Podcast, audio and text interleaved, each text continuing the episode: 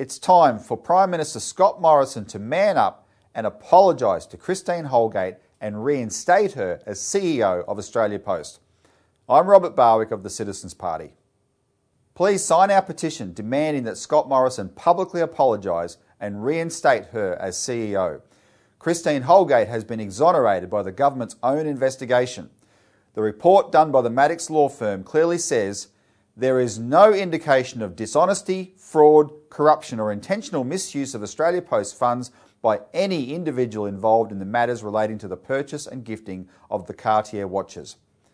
What's more, whereas the previous CEO, Ahmed Fahour, had racked up huge losses at Australia Post, Christine Holgate restored the business to profitability.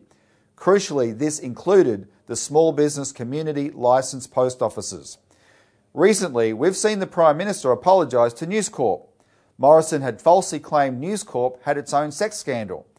This made headlines around the world. In fact, the Prime Minister even apologised on the floor of Parliament.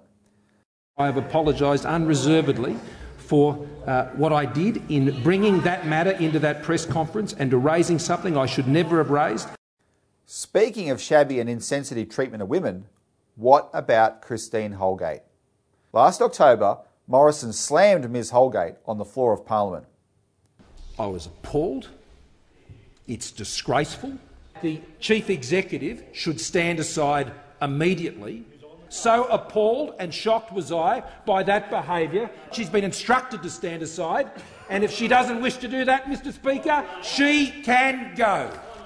It turns out Scott Morrison was completely wrong. Indeed, it is Morrison's behaviour which is shocking and appalling.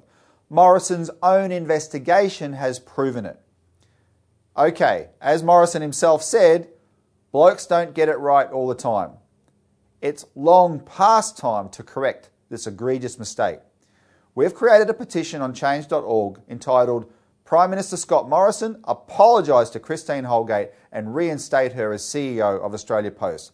A blameless woman was slandered and vilified by the Prime Minister. Not only does she deserve to have her good name cleared, but this is also vital for the good of the nation.